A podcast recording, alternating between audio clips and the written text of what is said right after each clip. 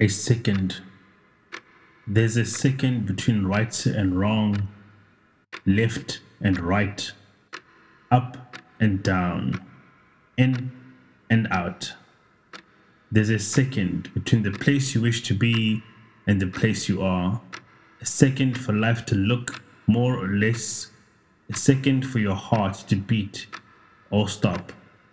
There's always just a second for the lover to be a stranger, the friend an enemy.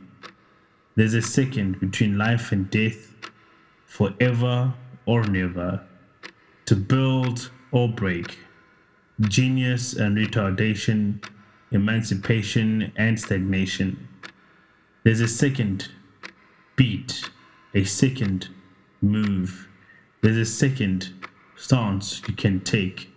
Position yourself for a second in the second hour of the second day.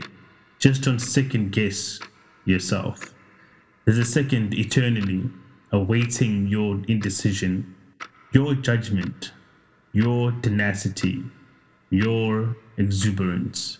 There's just a second.